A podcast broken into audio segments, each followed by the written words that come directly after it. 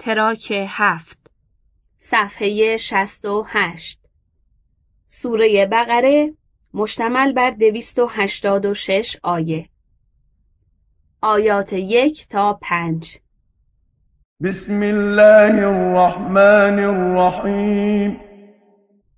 به نام خدای آغاز می کنم که بر همه موجودات رحمتی عمومی و بر نیکان از بندگانش رحمتی خاص دارد. الف لام میم الف لام میم ذلك الكتاب لا ریب فیه این کتاب که در آن هیچ نقطه ابهامی نیست هدى للمتقین. راهنمای کسانی است که تقوای فطری خود را دارند. الذين يؤمنون بالغيب ويقيمون الصلاة ومما رزقناهم ينفقون آنها که به عالم غیب ایمان دارند و با نماز که بهترین مظهر عبودیت است خدا را عبادت و با زکات که بهترین خدمت به نوع است وظایف اجتماعی خود را انجام می دهند.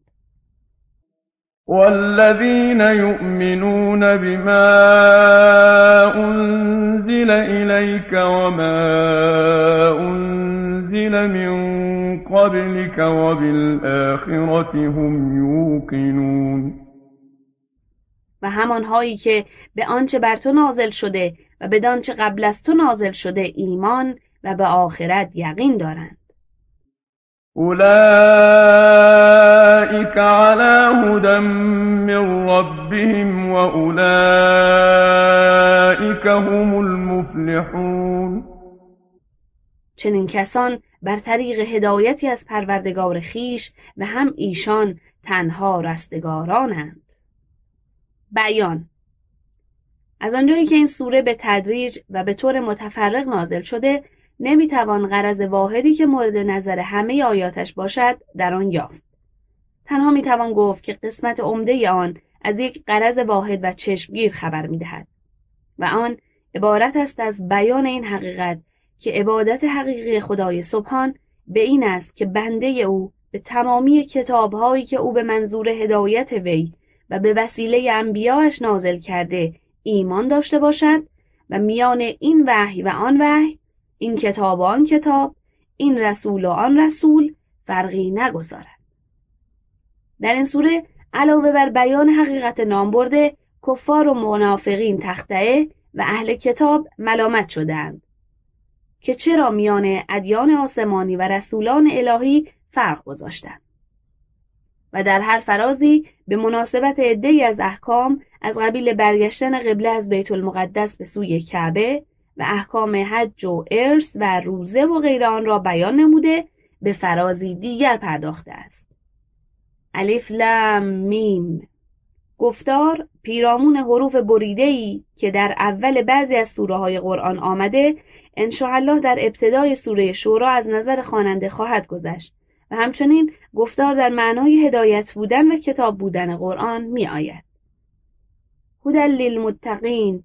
الذین یؤمنون الاخر متقین عبارتند از مؤمنین چون تقوا از اوصاف خاصه طبقه معینی از مؤمنین نیست. و اینطور نیست که تقوا صفت مرتبه ای از مراتب ایمان باشد که دارندگان مرتبه پایینتر مؤمن بی تقوا باشند. و در نتیجه تقوا مانند احسان و اخبات و خلوص یکی از مقامات ایمان باشد بلکه صفتی است که با تمامی مراتب ایمان جمع می شود مگر آنکه ایمان ایمان واقعی نباشد دلیل این مدعا این است خدای تعالی دنبال این کلمه یعنی کلمه متقین وقتی اوصاف آن را بیان می کند از میان طبقات مؤمنین با آن همه اختلاف که در طبقات آنان است طبقه معینی را مورد نظر قرار نمی دهد و طوری متقین را توصیف نمی کند که شامل طبقه معینی شود. و در این آیات گانه که حال مؤمنین و کفار و منافقین را بیان می کند از اوصاف معرف تقوا تنها پنج صفت را ذکر می کند و آن عبارت است از ایمان به غیب، اقامه نماز انفاق از آنچه خدای سبحان روزی کرده ایمان به آنچه بر انبیاء خود نازل فرموده و به تحصیل یقین به آخرت. و دارندگان این پنج صفت را به این خصوصیت توصیف کرده که چنین کسانی بر طریق هدایت الهی و دارای آن هستند. و این طرز بیان به خوبی میفهماند که نامبردگان به خاطر اینکه از ناحیه خدای سبحان هدایت شدند دارای این پنج صفت کریمه گشتند. ساده تر این که ایشان متقی و دارای پنج صفت نامبرده نشدند مگر به هدایتی از خدای تعالی. آنگاه کتاب خود را چنین معرفی می کند که هدایت همین متقین است. لا ریب فیه هدى للمتقین. پس می‌فهمیم که هدایت کتاب غیر آن هدایتی است که اوصاف نامبرده را در پی داشت. و نیز می‌فهمیم که متقین دارای دو هدایتند یک هدایت اولی که به خاطر آن متقی شدند و یک هدایت دومی که خدای سبحان به پاس تقوایشان به ایشان کرامت فرمود. آن وقت مقابله بین متقین که گفتیم دارای دو هدایتند با کفار و منافقین درست می شود چون کفار هم دارای دو زلالت و منافقین دارای دو کوری هستند. یکی زلالت و کوری اول که باعث اوصاف خبیسه آنان از کفر و نفاق و غیره شد. دوم زلالت و کوری که زلالت و کوری اولشان را بیشتر کرد. اولی را به خود آنان نسبت داد و دومی را به خودش. که به عنوان مجازات دچار زلالت و کوری بیشترشان کرد. و در خصوص کفار فرمود ختم الله علی قلوبهم و علی سمعهم و علی ابصارهم قشاوه. قشاوت را به خود آنان نسبت داد و مهر زدن بر دلهاشان را به خودش. سوره بقره آیه هفت. همچنان که در آیات بعد درباره منافقین می‌فرماید فی قلوبهم مرض فزادهم الله مرضا. سوره بقره آیه ده. مرض اولی را به خود منافقین نسبت می دهد و مرض دومی ایشان را به خودش. به همان معنایی که از آیه یزل بهی کثیرا و یهدی بهی کثیرا و ما یزل بهی الا الفاسقین. خدا با این قرآنش بسیاری را گمراه و بسیاری را هدایت می کند و با آن گمراه نمی کند مگر فاسقان را. سوره بقره آیه 26 آنهایی را که قبل از برخورد با قرآن فاسق بودند. و آیه فلما و ازاق الله قلوبهم. وقتی خودشان از راه راست منحرف شوند خدا هم دلهاشان را منحرف می کند سوره صف آیه پنج. استفاده می شود. و کوتاه سخنان که متقین میان دو هدایت واقعند همچنان که کفار و منافقین میان دو زلالت قرار گرفتند. و هر سه طبقه از دو خصیصه خود یکی را یعنی اولی را خودشان داشتند و دومی را خداوند به عنوان جزا بر اولیشان اضافه کرده است. و چون هدایت دومی متقین به وسیله قرآن صورت می‌گیرد معلوم می شود هدایت اولی قبل از قرآن بوده و علت آن سلامت فطرت بوده است. و اما اینکه چرا بعضی فطرتشان سالم است و بعضی ناسالم و آیا علت تامه آن وراست و خوبی و بدی پدر و مادر و شیر و امثال آنهاست و یا علت تامهش خود انسان است؟ در پاسخ می‌گوییم هیچ یک از اینها علت تامه نیست ولی همه آنها به مقدار اقتضا اثر دارد. مترجم این وجدانی همه ماست که اگر فطرت کسی سالم باشد ممکن نیست که به این حقیقت اعتراف نکند که من موجود محتاجم و احتیاجم به چیزی است که خارج از ذات خودم است. و همچنین غیر من تمامی موجودات و آنچه که به تصور و وهم و یا عقل درآید محتاج به امری هستند خارج از ذاتشان. و آن امر و آن چیز امری است که سلسله همه هوایج بدون منتهی می شود پس شخصی که سلامت فطرت داشته باشد خواه ناخواه ایمان به موجودی غایب از حس خودش دارد. موجودی که هستی خودش و هستی همه عالم مستند به آن موجود است. شخص سلیم الفطره بعد از آن که به چنین موجودی غیبی ایمان آورد و اعتراف کرد فکر می کند که این مبدع که حتی دقیقه ای از دقایق از هوایج موجودات غافل نمیماند و برای هر موجودی آنچنان سرپرستی دارد که گویی غیر از آن دیگر مخلوقی ندارد چگونه ممکن است از هدایت بندگانش غافل بماند و راه نجات از اعمال مهلک و اخلاق مهلک را به آنان ننماید؟ همین سوالی که از خود می کند و سوالات دیگری که از آن زایده می شود سر از مسئله توحید و نبوت و معاد در می آورد و در نتیجه خود را ملزم می داند که در برابر آن مبدع یکتا خضوع کند چون خالق و رب او و رب همه عالم است. و نیز خود را ملزم می داند که در جستجوی هدایت او براید و وقتی به هدایت او رسید آنچه در وسع او هست از مال و جاه و علم و فضیلت همه را در راه احیای آن هدایت و نشر آن دین به کار بندد. و این همان نماز و انفاق است. اما نه نماز و زکات قرآن. چون گفتار ما درباره شخص سلیم الفطره است که اینها را در فطرت خود مییابد بلکه نماز و زکاتی که فطرتش به گردنش میاندازد و او هم از فطرتش میپذیرد از اینجا معلوم شد که این پنج صفتی که خدای تعالی آنها را زمینه هدایت قرآنی خود قرار داده صفاتی است که فطرت سالم در آدمی ایجاد می کند و در آیات مورد بحث به دارندگان چنین فطرتی وعده می دهد که به زودی به وسیله قرآنش ایشان را هدایت می کند. البته هدایتی زاید بر هدایت فطرتشان. پس اعمال پنجگانه نام برده متوسط میان دو هدایتند. هدایتی سابق بر آن اعمال و هدایتی لاحق به آنها و اعتقاد صادق و اعمال صالح میان دو هدایت واسطه اند به طوری که اگر بعد از هدایت فطرت آن اعتقاد و آن اعمال نباشد هدایت دومی دست نمی‌دهد دلیل بر این که هدایت دومی از ناحیه خدای سبحان و فرع هدایت اولی است آیات بسیاری است که چند آیه از آنها زیلن از نظر خواننده میگذرد. یثبت الله الذین آمنوا بالقول الثابت فی الحیات دنیا و فی الاخره خدا کسانی را که ایمان آوردند به قول ثابت در حیات دنیا و در آخرت پابرجا می کند و خلاصه آنچنانشان را آنچنانتر می سازد. سوره ابراهیم آیه 27 پس معلوم می شود به قول معروف چشمه باید از خودش آب داشته باشد تا با لایه روبی زیادترش کرد.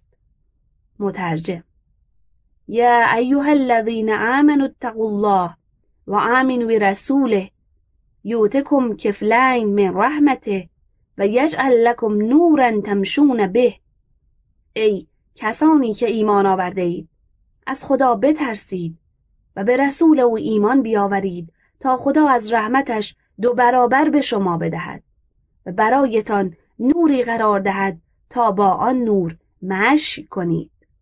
سوره حدید آیه 28 فراموش نشود که فرمود ای کسانی که ایمان آورده اید ایمان بیاورید. معلوم شود ایمان اولی فطری است و ایمان دومی به رسول و به کتاب اوست. مترجم ان تنصر الله ینصرکم و یثبت اقدامکم اگر خدا را یاری کنید خدا یاریتان می کند و ایمانتان را قوی می سازد. سوره محمد آیه هفت معلوم می شود یاری کردن دین خدا که همان هدایت اولی است سبب می شود ثبات قدم را که خود هدایت دومی و زاید بر اولی است. والله لا یهدی القوم الفاسقین. خدا مردم تبهکار را هدایت نمی کند. سوره صف آیه پنج. پس معلوم می شود انحراف از هدایت اولی که همان تبهکاری باشد باعث محرومیت از هدایت خدا می گردد و از این قبیل آیاتی دیگر. و مسئله زلالت کفار و منافقین عینا مانند هدایت متقین دارای دو مرحله است.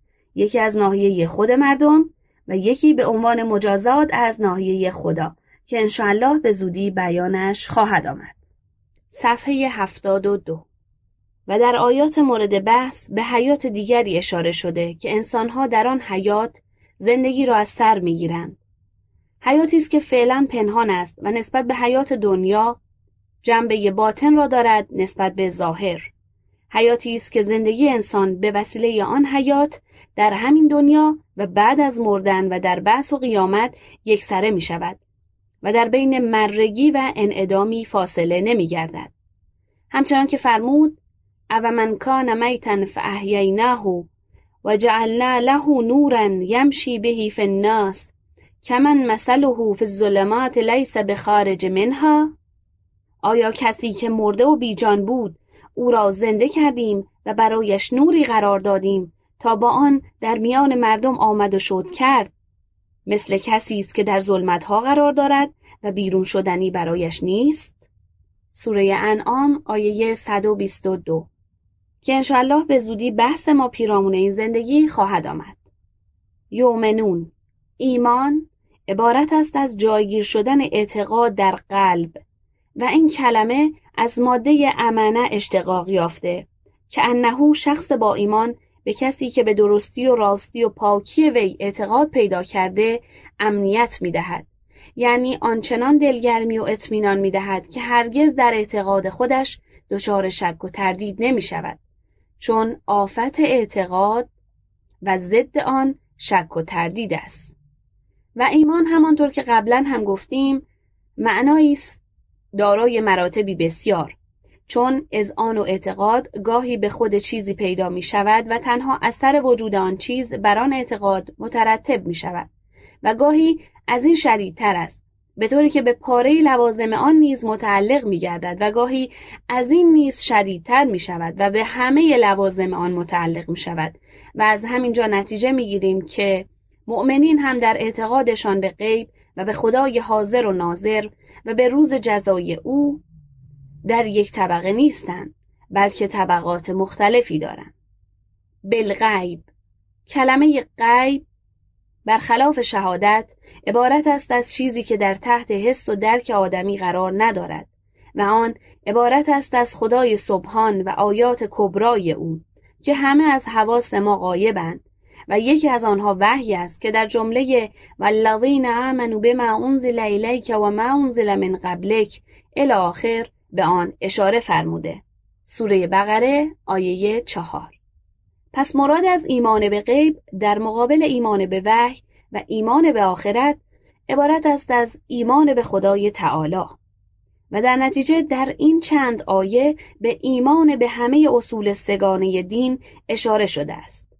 و قرآن کریم همواره اصرار و تاکید دارد در اینکه بندگان خدا نظر خود را منحصر در محسوسات و مادیات نکنند و ایشان را تحریک می کند به اینکه از عقل سلیم و لب خالص پیروی کنند. و بالآخرت هم یوقنون الاخر قبلا اعتقاد راسخ به توحید و نبوت را به کلمه ایمان تعبیر آورد و در این جمله اعتقاد راسخ به خصوص به آخرت را به ایقان تعبیر کرده و این بدان جهت است که به لازمه یقین که عبارت است از فراموش نکردن آخرت نیز اشاره کرده باشد.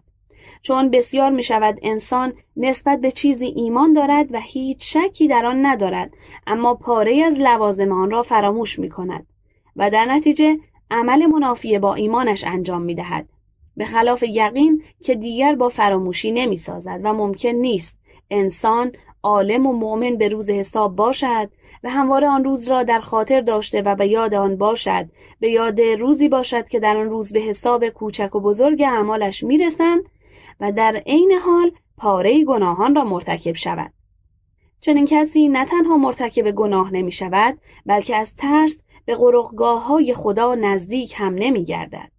همچنان که خدای تعالی درباره آنان فرموده ولا تتبع الهوى فیزلک عن سبیل الله ان الذین یزلون عن سبیل الله لهم عذاب شدید ما نسو یوم الحساب خواهش نفس را پیروی مکن که تو را از راه خدا گمراه می کند کسانی که از راه خدا گمراه می شوند عذابی شدید دارند.